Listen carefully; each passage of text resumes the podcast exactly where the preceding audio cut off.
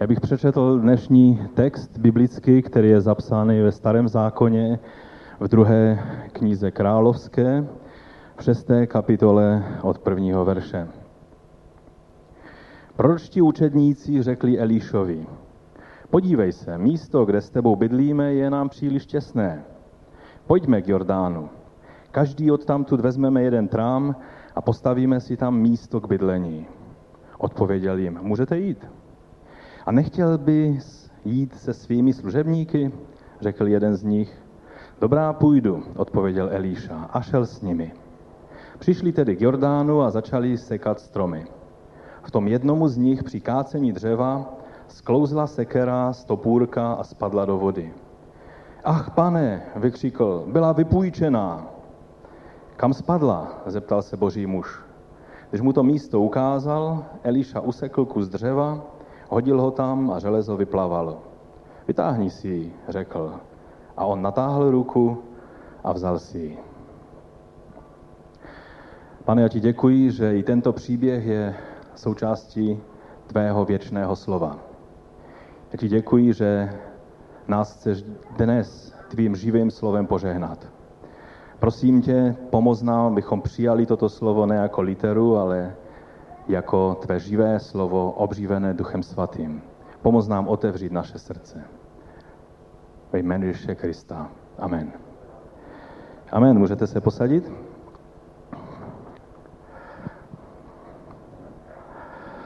Víte, já osobně jsem dost dlouho váhal, jestli skutečně dnes kázat na, na toto téma, protože ve světě se dějí tak obrovské věci, tak závažné věci.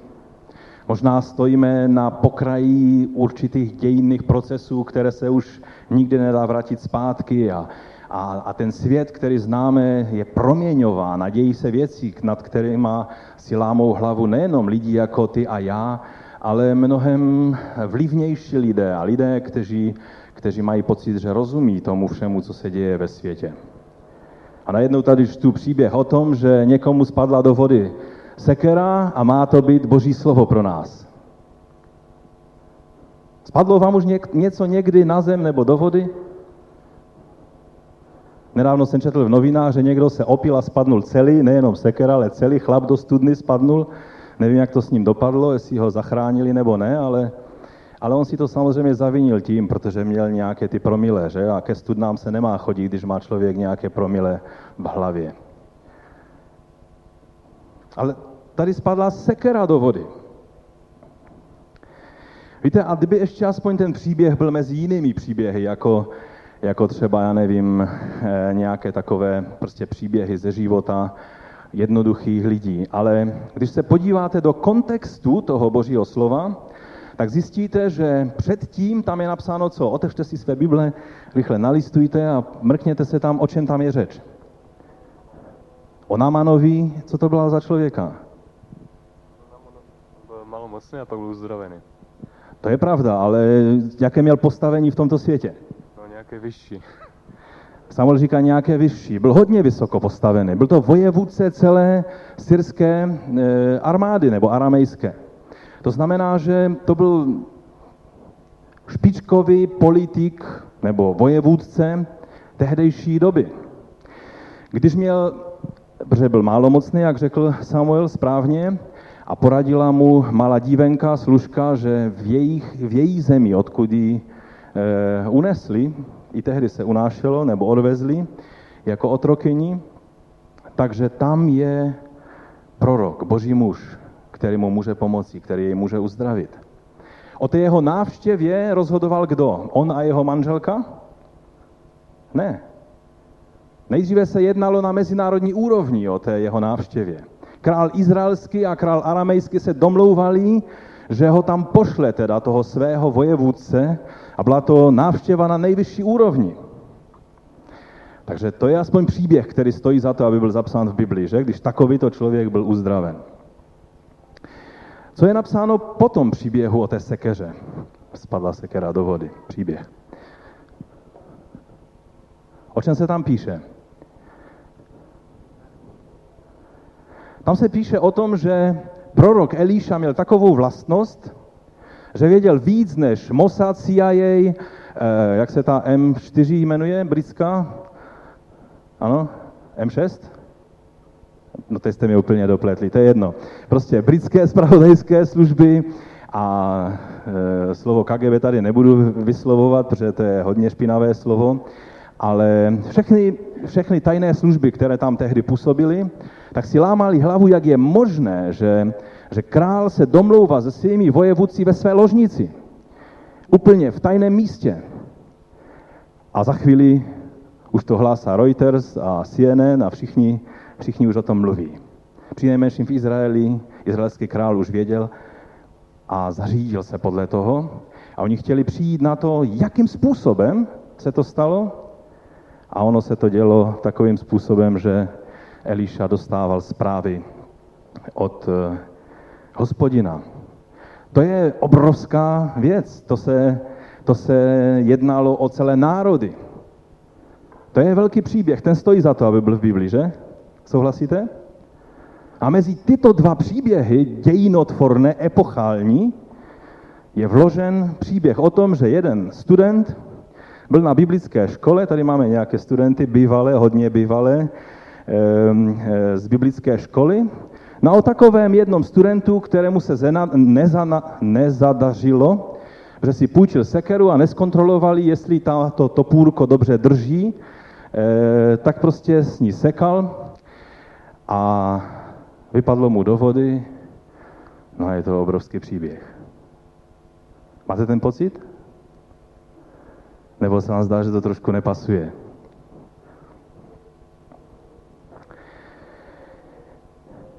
Víte, já si myslím, že je to záměrně a že Duch Svatý přesně věděl, kam ten příběh zasadit.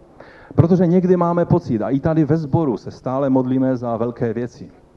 Velice často se modlíme za ty dějinné věci. Modlíme se za pronásledované misionáře. Modlíme se za, za velké problémy tohoto světa. Teď se modlíme i za Peru, protože bylo e, zasaženo obrovským zemětřesením. Jestli pán dá, tak bych měl počátkem října letět do Peru. E, minulý týden jsem zrovna koupil letenku a, a pak se dívám do zpráv a je tam vlastně zpráva o tom, co se tam děje. Je to sice hodně daleko od toho místa eh, v Iquitos, kde je vlastně eh, řeka Amazonka, ale, ale je to země, která je zkoušená eh, v těchto dnech a modlíme se za všechny křesťany i ostatní lidi, ať je Bůh ochrání a požehná. To jsou ty velké věci a taky výzvy, když tady máme, tak jsou sbírky na, na velké potřeby a tak dále. A někdy můžete mít pocit, že ten váš problém, který zrovna doma řešíte, je taková spadlá sekera do vody a přece nebudete o tom nikomu ani vykládat. Teď je to pro, pro jiného člověka, který ani neví ty okolnosti, jak vám na té sekeře záleží, protože to byla půjčená a nechcete mít z toho nějaké potíže, protože víte, tehdy ještě platilo, že když si někdo něco půjčil, tak to i vrátil.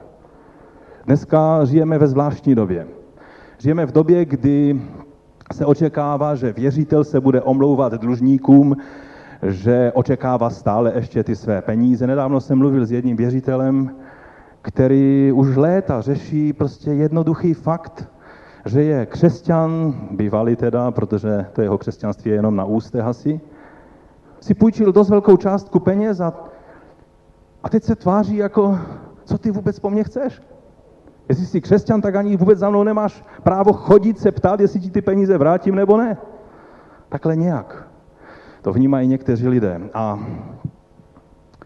někdy jsem dost zmatený z těch různých takových signálů, třeba jako, že někdo, kdo chce pořádek a, a čistotu, by se měl omlouvat těm, kteří dělají nepořádek a nečistotu.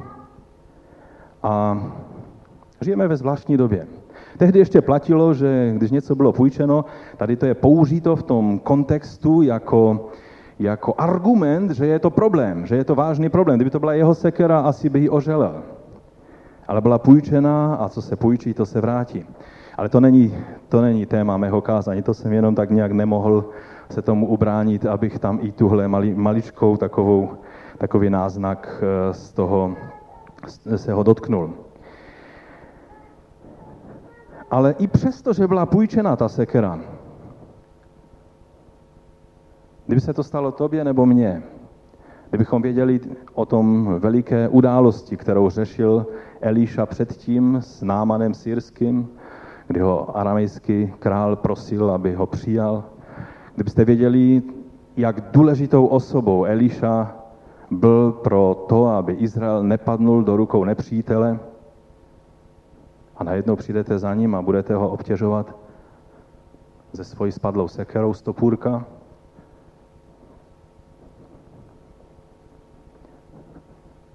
Já vám chci říct, že právě takový Bůh je. On z jedné strany řeší ty globální, epochální věci a z druhé strany je tobě tak na blízku, že si všímá každého detailu tvého života.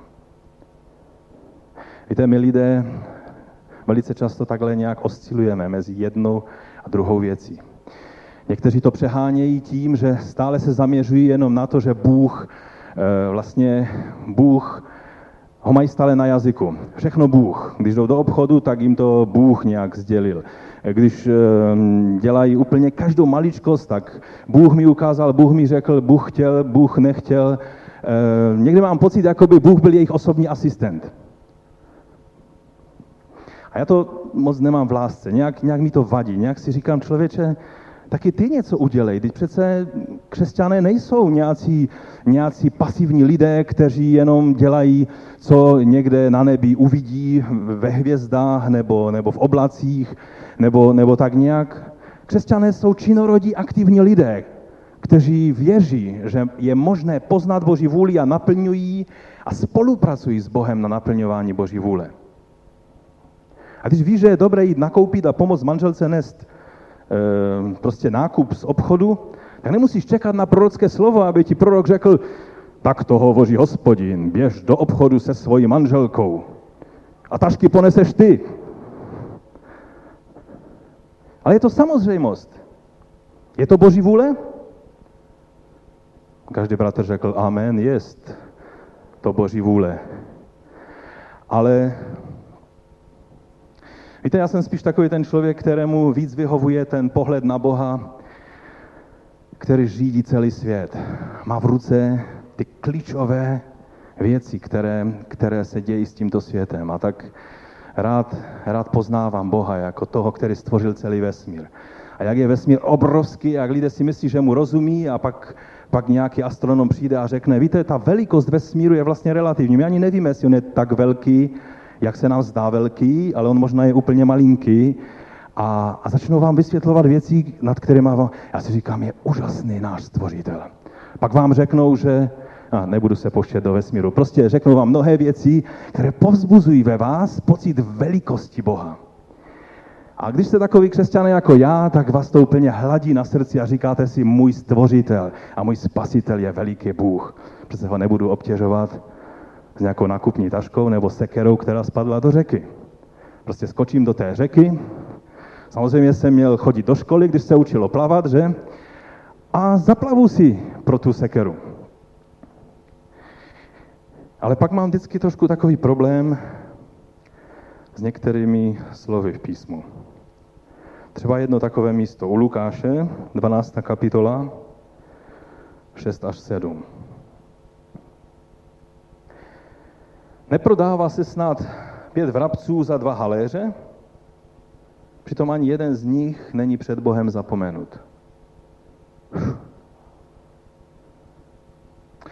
Bydlíme na venkově a to, co jsme kdysi neslyšeli, eh, tady na sídlišti, tady jsme spíš slyšeli, jak se lidi byli mezi sebou, nadávali si a takové různé věci, jak na sídlišti, to je celkem běžné. Nevím, jestli ještě teď, ale před, před léty to takhle bylo. Teď slyšíme občas, že se, že se jelení e, prostě mají ten svůj zápas, nebo jak se tomu říká? E, no, že jsou vří, to, je, teda, to jsou ty laně, že? A že oni, jako oni zapasí, tak e, já nevím, jak se tomu přesně česky říká, ale prostě jsou to velké rány, když buší do těch svých hlav. A ty rohy se jim zaklestí a zase se oddělí a zase.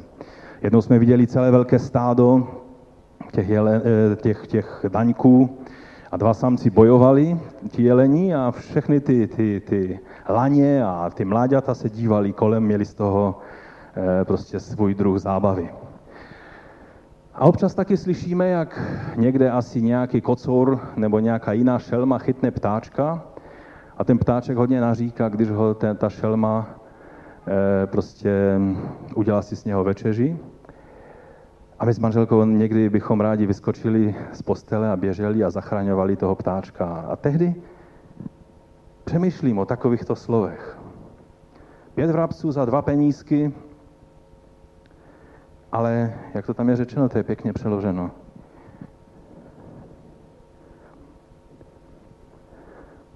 Přitom ani jeden z těch vrabců není před Bohem zapomenut. Bůh ví o každém ptáčkovi, o každém vrabci. On ví o tom, která šelma, kterého ptáčka sežere. Je to tak? Z toho slova je třeba udělat tento závěr. To mi ukazuje mnoho věcí. Třeba i to, zase když bych se vrátil k těm dějinotvorným věcem, že Bůh se nezastaví ani před nepříjemnou věcí, když slouží svému cíli.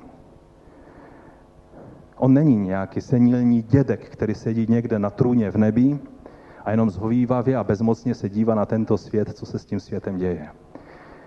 Ale přijde den, kdy každá věc, každý skutek bude zúčtován. A to jsme zpátky u toho Boha, který drží celé dějiny ve svých rukou. Ale víte, to slovo, Ježíš jakoby neměl jistotu, jestli oni pochopili, eh, co, co tím chtěl říct, tak pokračoval dál. Potom, co řekl, že přitom ani jeden z těch ptáčků, ten jeden ptáček ani nemá cenu, eh, stanovenou cenu. Když kupujete holuba, tak má stanovenou cenu. Vrabec ani nemá stanovenou cenu. Prostě e, pět vrabců za dva penízky. A pak tady je řečeno sedmý verš. Vám jsou ale spočítany i všechny vlasy na hlavě. Proto se nebojte. Jste dražší než mnoho vrabců. A s tím slovem mám skutečně problém. Nejenom proto, že asi na mou hlavu Bůh nasadil anděla, který na matematickou fakultu zrovna nechodil, takže mu to Bůh usnadnil tím, že mé vlasy padají rychleji než někomu jinému. Ale víte, představa o tom, že dokonce vlasy na tvé hlavě jsou spočítany, překračuje jakékoliv pomyšlení člověka. Dokáže si to někdo představit? Já ne. Přeháněl Ježíš? Já si myslím, že chtěl ukázat, že Bůh má skutečně v moci každou jednotlivou buňku tvého těla. On je ten, který rozhoduje o všem. I o těch malých detailech, které, kterým někdy nechá volný průběh. Jak řekl Bill Pepper, někdy, když jdeš kolem domu a spadne cihla, někdy Bůh pošle anděla, aby tu cihlu zastavil aby nedopadla na tvoji hlavu. Někdy tu cihlu nechá dopadnout na tvoji hlavu a pak tě uzdraví. Ale jsou situace, kdy cihla spadne na hlavu někomu a ani není anděl, který zachrání, ani není, kdo by uzdravil a je to tragédie. Bůh jedná zvláštním, velice velice takovým způsobem, který těžce my jako lidé chápeme. Na jiném místě u Lukáše, tuším ve 21. kapitole je napsáno, v kontextu toho, že nás budou zabíjet a nenávidět pro jméno Ježíše Krista. Někdy dokonce i ti nejbližší, takhle to tam je napsáno. A pak tam je řečeno, ale nebojte se, ani vlas z vaší hlavy nespadne. Ale předtím tam je řečeno, že některé z vás zabijí. A tak těch různých souvislostech přemýšlím o tom, co to všechno znamená. Ale to jedno, co je z toho, vychází velice jasně.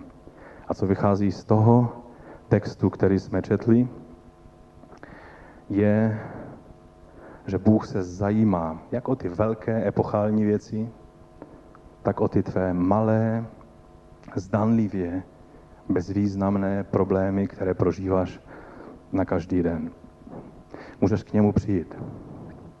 Můžeš k němu přijít i s tou nejmenší nepatrnou věcí. Můžeš mít svědectví, a někdy znervozníme, když někdo vykládá svědectví a nám se zdá takové, že v tom to svědectví nevidíme, ale to důležité je, aby ten člověk prožíval, že Bůh zasáhl do jeho života. Já si vzpomínám na jednu takovou situaci už hodně dávno, když jsem, byla to zima a já jsem ještě sloužil tehdy, nebo pracoval v plemenářském podniku a občas jsem jezdil takovýma cestama, necestama, protože se, jsem si chtěl zkrátit cestu. A já jsem věděl, že ta jedna cestička, to je tam, kde Štefan bydlí, akorát tam z vrchu, víš, jak se od Koňakova sjíždí dolů. Tam to byla kdysi, nevím jak teď, ale to poznáš v zimě. Ehm, tehdy se tam neudržovala ta cesta. Ale já jsem přijel nahoru a dívám se a byly koleje vyjeté, nějaké, nějaké nákladní auto jelo. Tak si říkám, no super, on mi to projel, já jsem vjel do těch kolejí a tak jsem jel, až jsem sjel dolů. Tak najednou tam toho sněha už bylo tolik, už bylo asi popas, že ten nákladák, to byla asi ve 3 to jsou auta, která projedou všudy a vždy, tak odbočila z té cesty, která byla zafoukána hodně sněhem a vjela do pole a polem projela a zase se vrátila zpátky na cestu, když bylo toho sněha méně. Já samozřejmě se starou Škodovkou jsem tohle udělat nemohl, tak jsem tam zůstal trčet a byly už asi 4 hodiny odpoledne a, a v 6 hodin začínala mládež a, a já jsem tam prostě musel být na té mládeži. Vidím, jak vás nudí ten příběh, ale pro mě, vidíte, to je takový ten příběh, který, který vy prožíváte, jak, jak tehdy Bůh zasáhl a ani lidé se na vás dívají a říkají si opravdu? A tak jsem vytáhl řetězy, které jsem si koupil, ale já jsem si, když si nebylo všechno hotové, museli jste si to vyrobit. Takže já jsem si koupil řetěz, který byl nastříhaný na kousky, že si z něho vyrobím řetězy. Tak jsem měl ty nastříhané kousky řetězů v autě, tak jsem je vytáhnul, podíval se na ně a uznal jsem, že to asi nevyrobím tam v tom sněhu, tak jsem je hodil zpátky do kufra a věděl jsem, že neodjedu. Tehdy jsem se nemodlil, jenom jsem věděl, že potřebuji na té mládeži být. A tak to znáte, to je takový ten, pane, kež by se něco stalo. Znáte tu modlitbu, takovou neurčitou? Pomalu se stydíte za to, že přicházíte k Bohu s touhle modlitbou? A tak tam stojím a tam je hlucho a ticho. Ono tam bývá dost hlucho a ticho, Štefane, v těch místech. A jednou dokonce nás tam divočák chtěl. E, normálně jsme tam šli takovým tím polem a divočák tam běžel proti nám. A to už jste asi taky možná poznali. A najednou slyším v tom tichu, jak jede traktor. A zjistil jsem, že ten traktor jede mým směrem. A najednou vidím že v tom traktoře sedí můj známý zootechnik z jednoho z těch statků a přijel a říkám, co vy tady děláte? A on říká, no když jsme jeli cestou, ten traktorista říká, najednou mi říkal, musíme tady projet. Prostě otoč to tady a projedeme. A on říká, ten traktorista oponoval tomu zootechnikovi, no ale tady se neuklízí sníh, tady nemusíme jet. Jeď tady touto cestou. No a, a byl to zázrak. Vzali mě na lano a vytáhli mě tam odsaď. A já jsem na mládeži byl přesně včas a měl jsem úžasné svědectví a vůbec nevím, jestli někdo vůbec zaregistroval to svědectví z těch mladých, že přece řešili daleko důležitější věci, modlili se za svého partnera a, a tak a já jim tady vykládám o tom, jak mě pán vytáhl ze, ze závěje. Úžasný příběh, že? Něco jako spadla sekera do vody. Kolik máte takovýchto svědectví? Pokud žijete na téhle planetě, pak je máte. Víte, to má totiž ještě druhou věc, protože to první povzbuzení je, že i ty malé věci ve tvém životě Boha skutečně zajímají. Ale pak tady je druhé povzbuzení. Nevím, jestli ten chlapec tu sekeru pořádně zkontroloval, než z ní začal sekat, ale kdyby to byl můj syn, tak bych mu asi nasekal, protože sekal ze sekerou, kterou neskontroloval, jestli nevyletí z toho topůrka. Protože to je nebezpečné. To mohlo taky nespadnout do vody, ale Elíšovi se zaseknout do hlavy. To by už byl pak dějinotvorný příběh samozřejmě.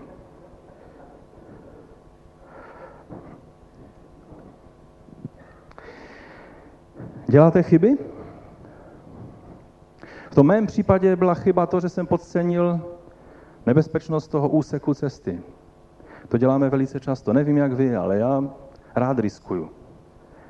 A pak přijdu na to, že, že to nebylo moudré.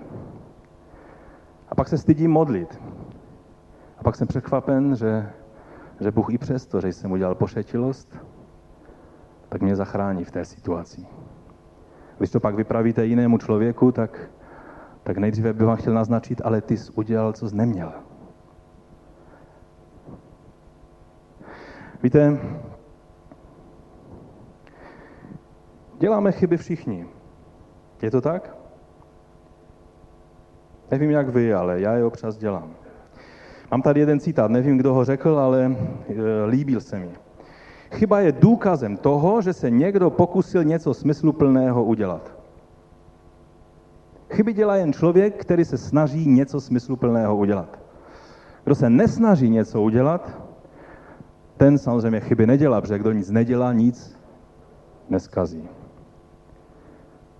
Ale jelikož jsme křesťané, a to jsou činorodí lidé, tak děláme i chyby.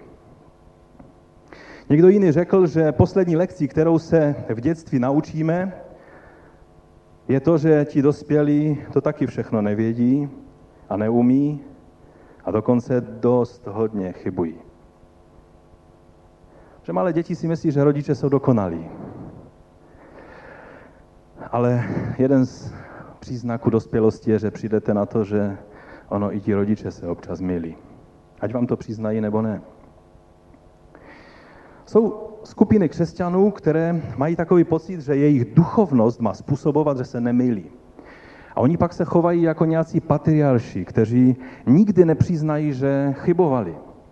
Jsou to křesťané, a já jsem se s takovým žel setkal, kteří všichni ví, že se něco stalo špatně, ale oni se úplně trápí v té situaci, protože přiznat chybu by znamenalo přiznat, že jsou duchovně vlažní, nebo selhali, nebo něco takového. A já vám musím říct, že mě je líto takových křesťanů, protože, protože lidé se milí. A jak uvidíme za chvíli, tak je velice zdravé a potřebné, aby člověk přiznal to, že se milí. Ale ono to vychází i z našeho temperamentu, trošku z toho, jaký lidé jsme, jak reagujeme na chyby. Eh, když by třeba, když by o tomto příběhu, co se stalo, se dozvěděl sangvinik, tak ten, to je vždycky natřený divák v každé situaci, tak ten by se radoval z toho, že konečně je nějaké zase vzrušo, že se něco děje. Zase uvidíme zázrak, by se těšil. Každá chyba mu připadá legrační. Viděl by v tom to dobrodružství a ne to negativní, co se stalo. Slova jako, viděli jste tu sekeru, jak pěkným obloukem špluchla do té vody? No, teď se za stolik nestalo, že? To jsou slova, která by řekl sangvinik. Melancholik by zareagoval trošku jinak na tu situaci. On by se posadil a řekl, no, to je přesně jako já. Mně by také sekera spadla do vody. Mně vždycky všechno spadne do vody. Sedl by a uvažoval by, jak to příště udělat lépe. A dal by si závazek na nový rok, že bude vždycky kontrolovat sekeru, aby mu náhodou zase nespadla stopůrka. A možná by ji trošku tak obvinoval všechny kolem, že dopustili, aby, aby tak nezodpovědný člověk se dostal k sekeře, protože to bylo v případě, že to byl někdo jiný, že? Flegmatik by zareagoval ještě trošku jinak. Ten by řekl, jo, jo, kdo si ji tam hodil, ten ať si pro ní teď do té vody vleze. Pokud se neumí potápět, tím hůř. Neměl vůbec k vodě chodit. Měl dávat pozor na školení o bezpečnosti práce. To jsou takoví ti praktičtí, ale dost prozaičtí lidé. Cholerik? Toho ani nenapadne, že by mohl být v roli toho, kdo tu sekeru ztratil. Ten se automaticky cítí v roli Elíši. Ten, který to bude řešit a zachraňovat. No vždyť je to jasné, puste mě k tomu, já to vyřeším. Žal někdy s tím řešením je ještě větší zamotání celého problému. Různě reagujeme na situace, jak banální, tak i ty epochální. Ale já věřím, že to, co nám všem, ať jsme cholerici, melancholici, sangvinici, flegmatikové, jak se tradičně lidi dělí, ale samozřejmě mezi tím je spousta odstínů, tak eh, máme jednu věc, kterou nám všem Bůh chce ukázat skrze tento příběh. A to je, že když jsme, že jsme někdy v situaci, kdy potřebu, uděláme chybu a potřebujeme pomoc. I ti natření sangvinikové, i ti útrpní melancholikové, i ti kroucí, kroutící hlavou ve smyslu, já to říkal, flegmatici, i ti akční cholerici, kteří přece nikdy žádnou chybu neudělali, všichni někdy jsme jako ten prorocký učeň, který udělal chybu a potřeboval pomoc s jejím ostraněním. Je to pravda? Otázka je, jestli si dovolíme. Jestli dovolíme Bohu a lidem, aby nám pomohli, když uděláme chybu. Takže se pojďme podívat na závěr na několik lekcí, které, které z tohohle příběhu pro nás e, vycházejí. První poučení nebo první lekce je ujistí se, že děláš Boží vůli. Ti studenti prorocké školy byli velice moudří. Oni věděli, protože tehdy boží prorok nebo boží muž představoval boží vůli. Když jste sloužili prorokovi, tak bylo jasné, že nebudete sloužit mimo boží vůli, protože prorok zná boží hlas. A proto a v, tom nové, v té nové Bibli kralické, to je trošku tak přeložené zašmodrchaně, myslím v ekumenické Bibli to vychází jasněji, a taky ve všech eh, překladech, které jsou doslovnější, tam je řečeno, že oni ho prosili, aby šel s nimi. Tady to vychází tak, jako by, že mu navrhli, a nechce žít s námi? Ne, ne, ne, oni ho prosili, prosím, pojď s námi. Oni věděli, a mě to připomíná tu prozbu Mojžíše. Hospodine, pokud by tvá přítomnost neměla jít s námi, tak nás raději nevyváděj. Je to tak? Raději nás neposílej z toho místa. Bez tvé přítomnosti jsme mimo tvou vůli a jediné bezpečné místo na téhle planetě je být v centru Boží vůle. A tak ti proročtí učedníci věděli, že potřebují v každé, i v takových těch banálních věcech. Jednalo se o stavbu nové budovy. To nebylo, to nebylo jako tady postavit křesťanské centrum, to byla hodně složitá věc. Když si stavěli asi podobně, jak teď byl Pepper nám vyprávěl o tom, jak se staví v Peru, kdy přijede jeden tým a za 14 dnů nebo měsíc postaví tu chatrč modlitebnu, nebo možná Jarek z Afriky by mohl vykládat, že taky podobné e, domy a, a, a modlitebny se staví, kdy se to dá velice jednoduše postavit. Oni prostě potřebovali sejít dolů e, k řece Jordánu, to je povzbudivá zpráva, e, že Jordán nebo údolí Jordánu taky bylo zalesněno v určitých dobách, protože dnes je to spíš velice pusté místo. A vůbec celkově Palestina v té době tehdy měla přírodu mnohem bohatší, než, než ji má dnes. A tak se domluvili, že nasekají e, nějaké trámy a že z toho postaví nový příbytek. Pozdvídivá zpráva z toho je, že asi ta škola se rozrůstala, že potřebovali větší budovu, to je pozitivní zpráva. Každý český zbor by to přivítal, když by expandoval do šíšky a musel ze svojí budovou něco dělat. Není-liž pravda? Bratr je pastorem v Chomutově, taky, taky byste přivítali to, že by nějak víc expandoval zbor? Každý zbor v Česku by to přivítal, že? V Třínci taky byste přivítali? Víte, jim ta škola rostla. A měli problém, že potřebují větší budovu, takže bylo jasné, že jsou v centru Boží vůle. Je dobré se ujistit, zda to, co děláš, je Boží vůli nebo ne. Největší chybou totiž je dělat něco jiného než Boží vůli. Tuto chybu, na tu je jediné řešení. Přestat dělat jiné věci a začít konat Boží vůli. Pokud jste v rozporu s Boží vůli, s Božím názorem, pak nemůžete čekat Boží požehnání. Totiž Boha najdeš vždy tam, kde je jeho vůle. Když si bylo mezi mladými lidmi moderní nebo populární spíš e, takové náramky, na kterých bylo napsáno VVJD, co znamenalo, co by na mém místě udělal v té situaci Ježíš. A někdy bych si tak přál, aby, aby se takováto hesla do mladé generace znovu vrátila. Protože to ukazuje touhu těch lidí činit to, co by udělal Ježíš na jejich místě. On je naším vzorem. A jak můžeme být vděční Bohu za to, že náš vzor je čistý charakter, je eticky vždy jasně eh, jak bych řekl, pozitivní a eh, vydávají jasné signály, že i jeho nepřátelé oceňují, že je to velice, velice silná a pozitivní eh, osobnost, která může být příkladem. Samozřejmě oni ho nepřijímají jako syna Božího, ale jako veliký morální příklad.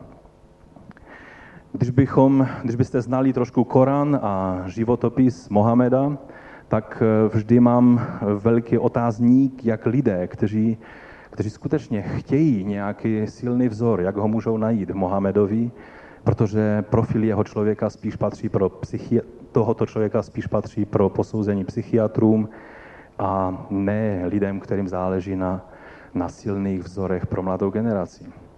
Já jsem vděčný pánu za to, že Ježíš je naším vzorem a že jeho osobnost můžete proskoumat skrz naskrz a vždy vám vyjde jeho čistý a svatý charakter. Amen?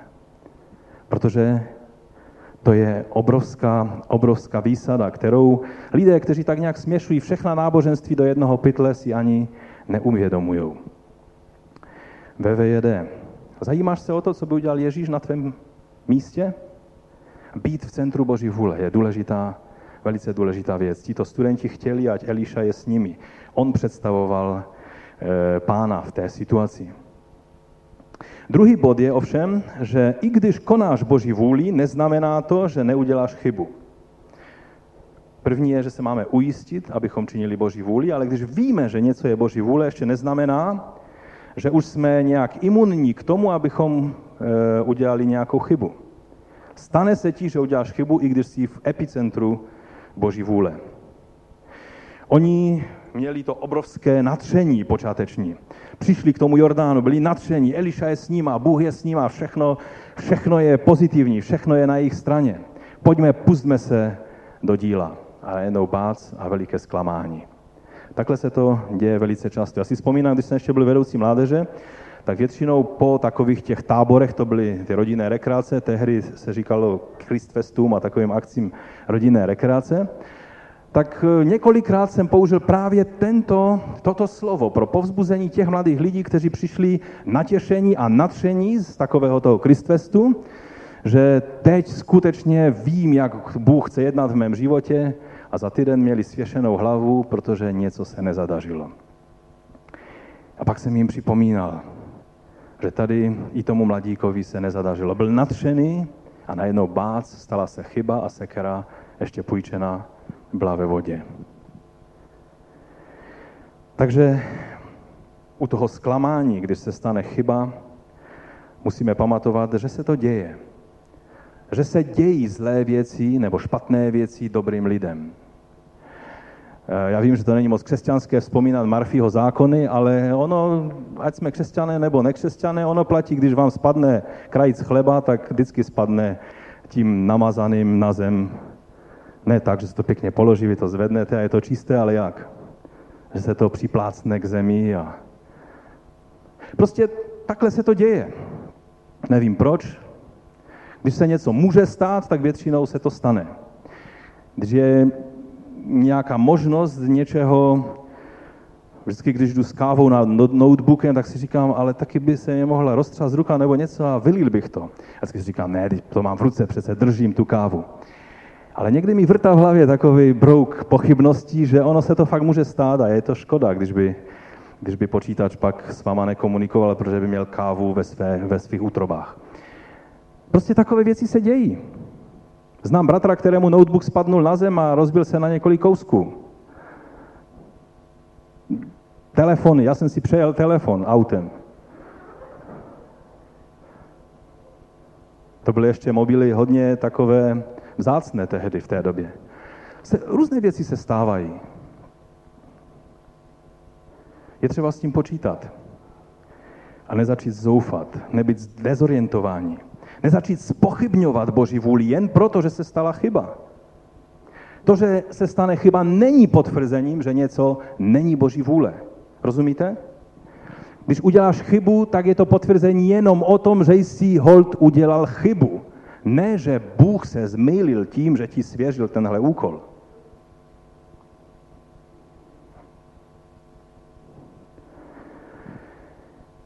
Takže platí, Stále, o každém z nás. Že děláme chyby. Erare humanum est platilo nejenom ve starých dobách, platí i dnes. Ale teď za třetí, když už se ta chyba stane, nejdí s chybou od Boha, ale k Bohu. Nezakrývej svou chybu listím, jak udělal Adam a Eva, kdy udělali, zhřešili, přikryli to listím a mysleli si, že to vyřešili. Před Bohem nic nezakryješ. Nepředstírej, ale svou chybu uznej. Za prvé, uznej a vyznej svou chybu před Bohem. A co za druhé? Uznej a vyznej svou chybu před lidmi, kterých se to týká. Nemusíš mě říkat o tom, že tobě spadla Jarkova sekera do vody, ale je moudré přiznat Jarkovi, víš, Jarku, s tou tvou sekerou to dopadlo špatně, ona je na dně Jordánu.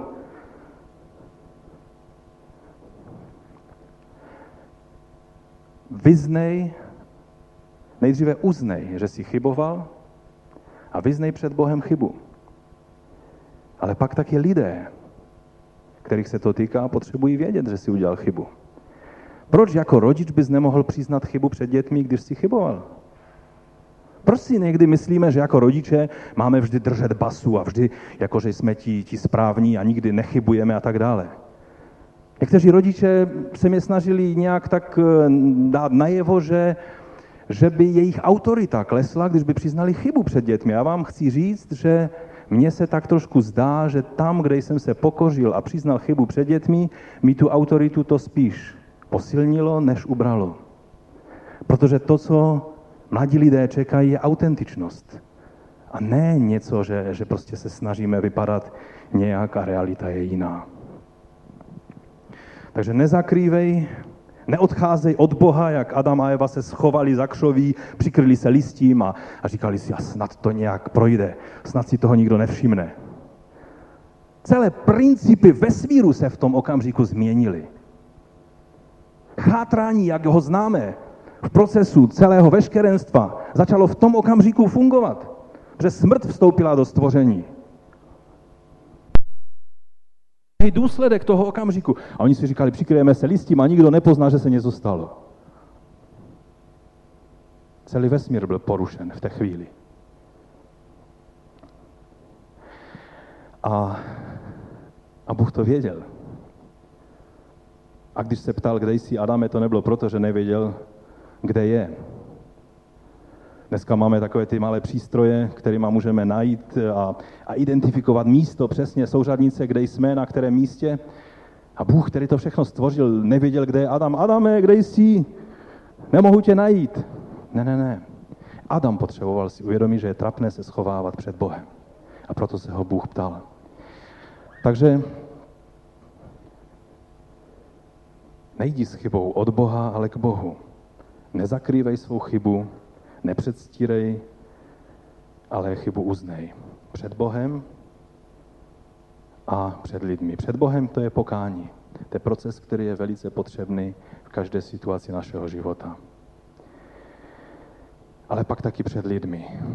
A jak jsem už řekl, dnešní svět žije v tak zvláštních, porouchaných prioritách, principech, hodnotách, že někdy člověk si připadá, že slušný, spořádaný člověk, tak v Americe říkali, že nejpodezřelejší je člověk eh, kolem čtyřicítky, běloch, heterosexuál, otec rodiny, který se nerozvedl, a ještě pár takových vlastností tam bylo. To je nejpodezřelejší individuum v Americe dneska.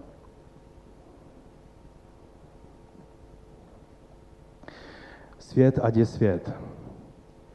Ale mezi námi neříká snad Boží slovo, ať se věci pojmenují svými jmény, aby každý věděl, oč jde? Aby všechno bylo jasné? Aby hřích byl hříchem, chyba chybou? Takhle nám to radí Boží slovo.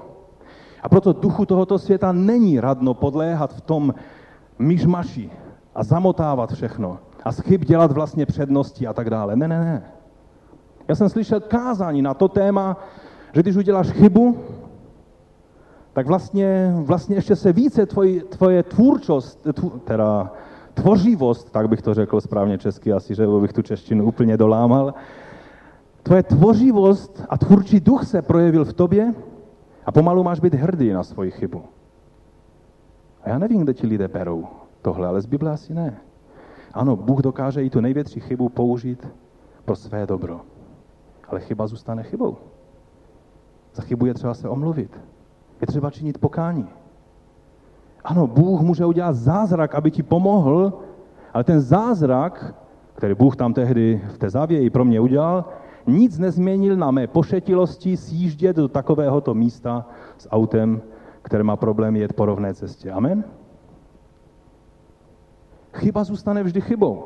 A díky Bohu, že On je mocný, udělat zázrak, aby naši chybu napravil. O tom právě je ten nádherný příběh. No a teď za čtvrté, Elíša přišel a hodil kus dřeva do vody. A teď, co to dřevo udělalo, že ta sekera vyplavala? Vysvětlete mi to. On se trefil do toho, do toho, jak se v té sekeře dívá té, té, té díře, že hodil ten klacek a to tam vjelo do té díry a to dřevo bylo tak lehké, že ta sekera vyplavala. Trošku to je fyzikálně neúplně správně, že? A taky to není ani biblicky správně, protože ten text mluví jasně o tom, že ta sekera vyplavala zázračně. Odborníci říkají, že to hebrejské slovo, které tam je použito, že to neznamená, že něco pasivně plave na vodě, jako třeba dřevo, když hodíte na vodu, ale že ta sekera vyplavala jako ryba z vody.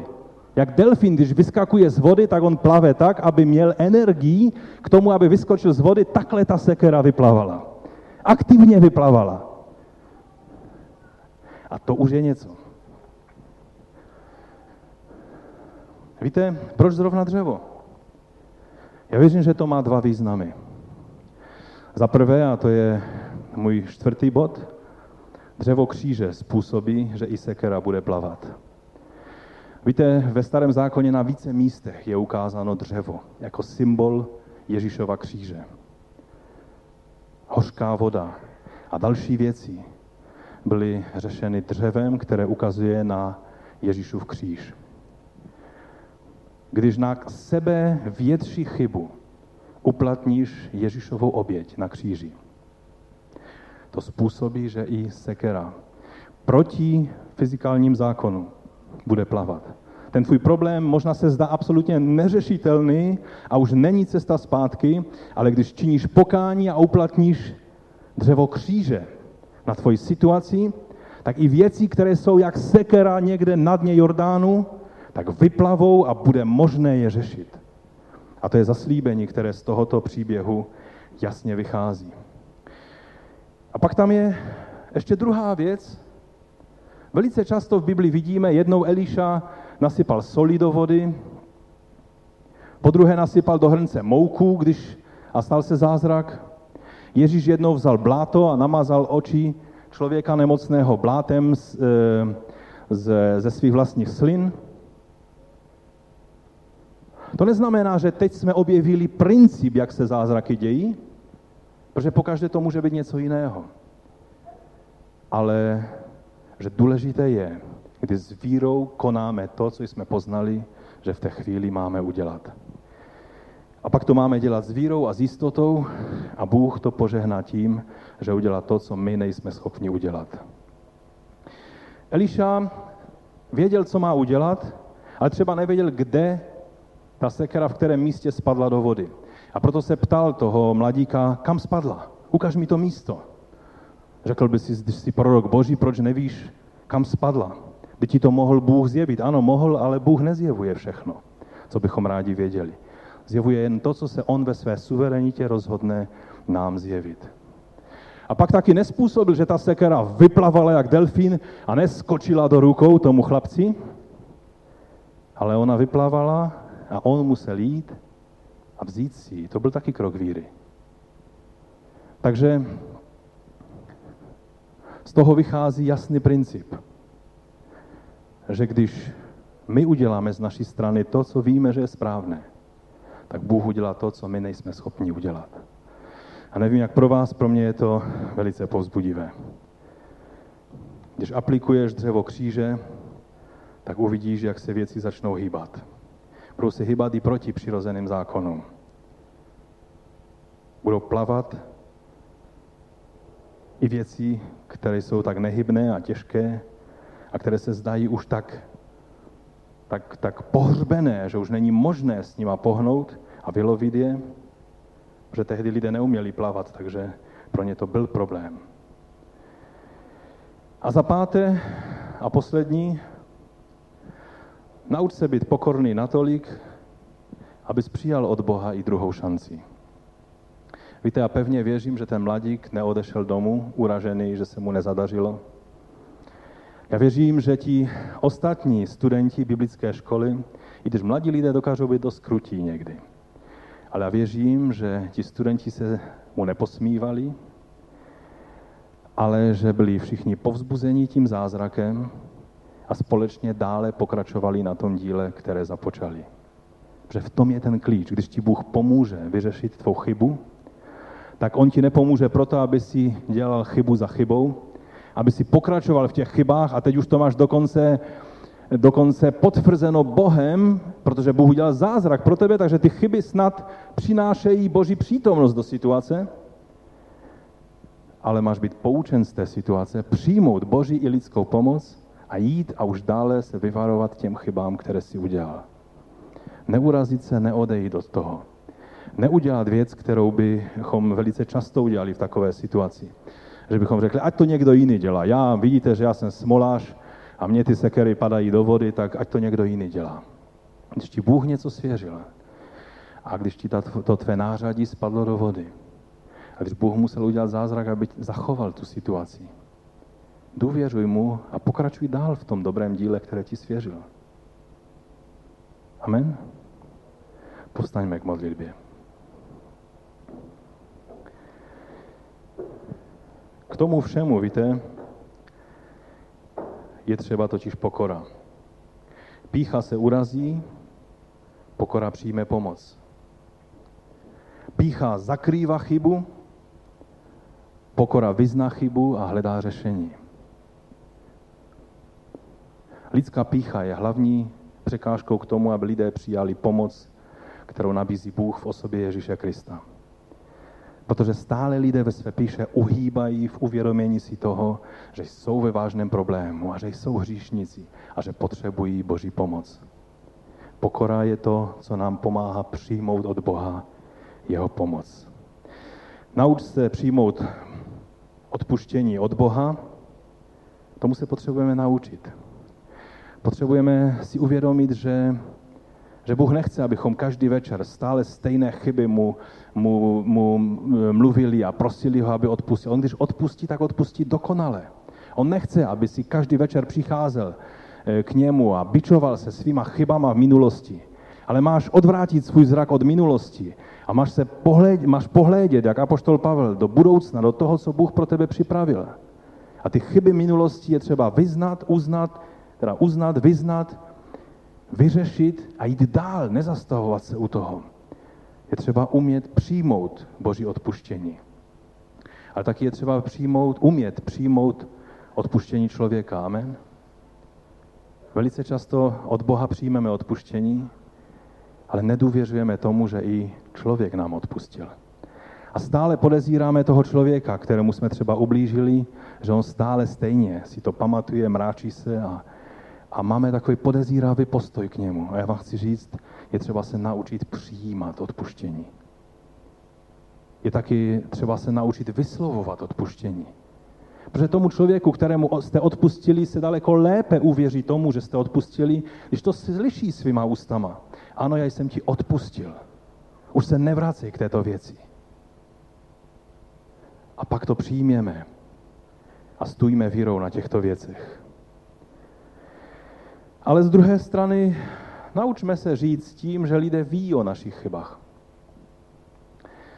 Že čím blíže nám jsou lidé, tím, čím déle nás znají, tak budou znát i naše chyby.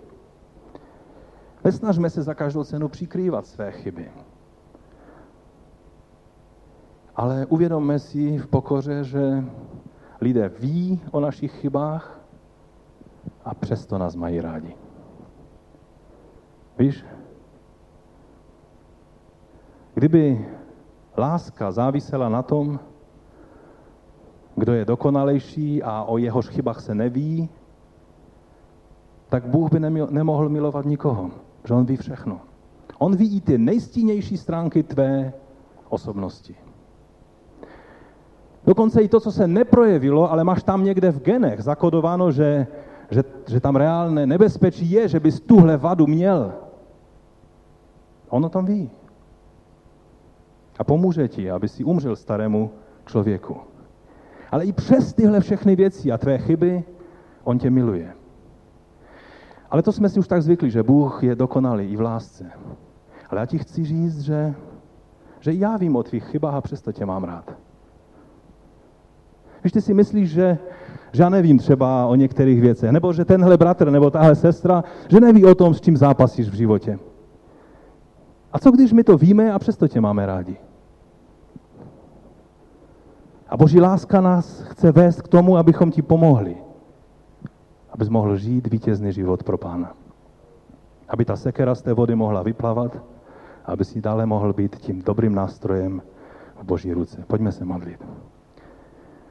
Pokud si někdy udělal chybu a Bůh ti pomohl ji napravit, nebo ji napravil On za tebe, pak můžeš pozvednout svou ruku a říct díky ti, Bože. Děkuji ti, pane, za to, že jsi mi pomohl v mnoha situacích, kdy jsem udělal chybu. Ano, pane, moje chyba někdy byla velká. Ale ti děkuji za to, že ty tehdy, jak skrze Elíšu, si způsobil, že dokonce sekera plavala a vyplavala a byla, byl ten problém vyřešen, že si tak učinil v mnohých situacích v mém životě.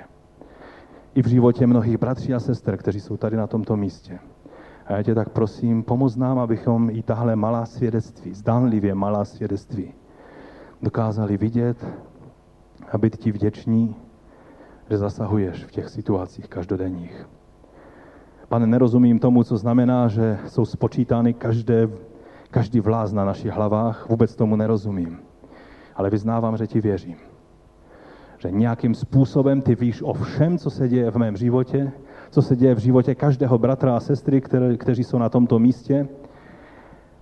A že tvá nekonečná moudrost dokáže každou situaci dovést k tomu, že bude požehnáním a neprokletím. Já ti za to děkuji a chválím tvé jméno. Pojďme, pojďme pána chválit. Hudebníci už tady jsou na svých místech. Pojďme vzdát pánu chválu. Můžeš si vzpomenout na některé situace, kdy jsi chyboval a pán nebo i ostatní lidé ti pomohli, aby ta chyba byla, byla napravena. A nebo si jednoduše vzpomínáš na to, jak Bůh tě požehnal v malinkatých věcech, o kterých ani jiní lidé nevěděli. Někdy je to tak malé, že to neřekneš ani svým spolupracovníkům. A Bůh ti pomohl. Pak mu buď vděčný a můžeš mu i v té písni vzdat chválu za to. Pán vám žehnej.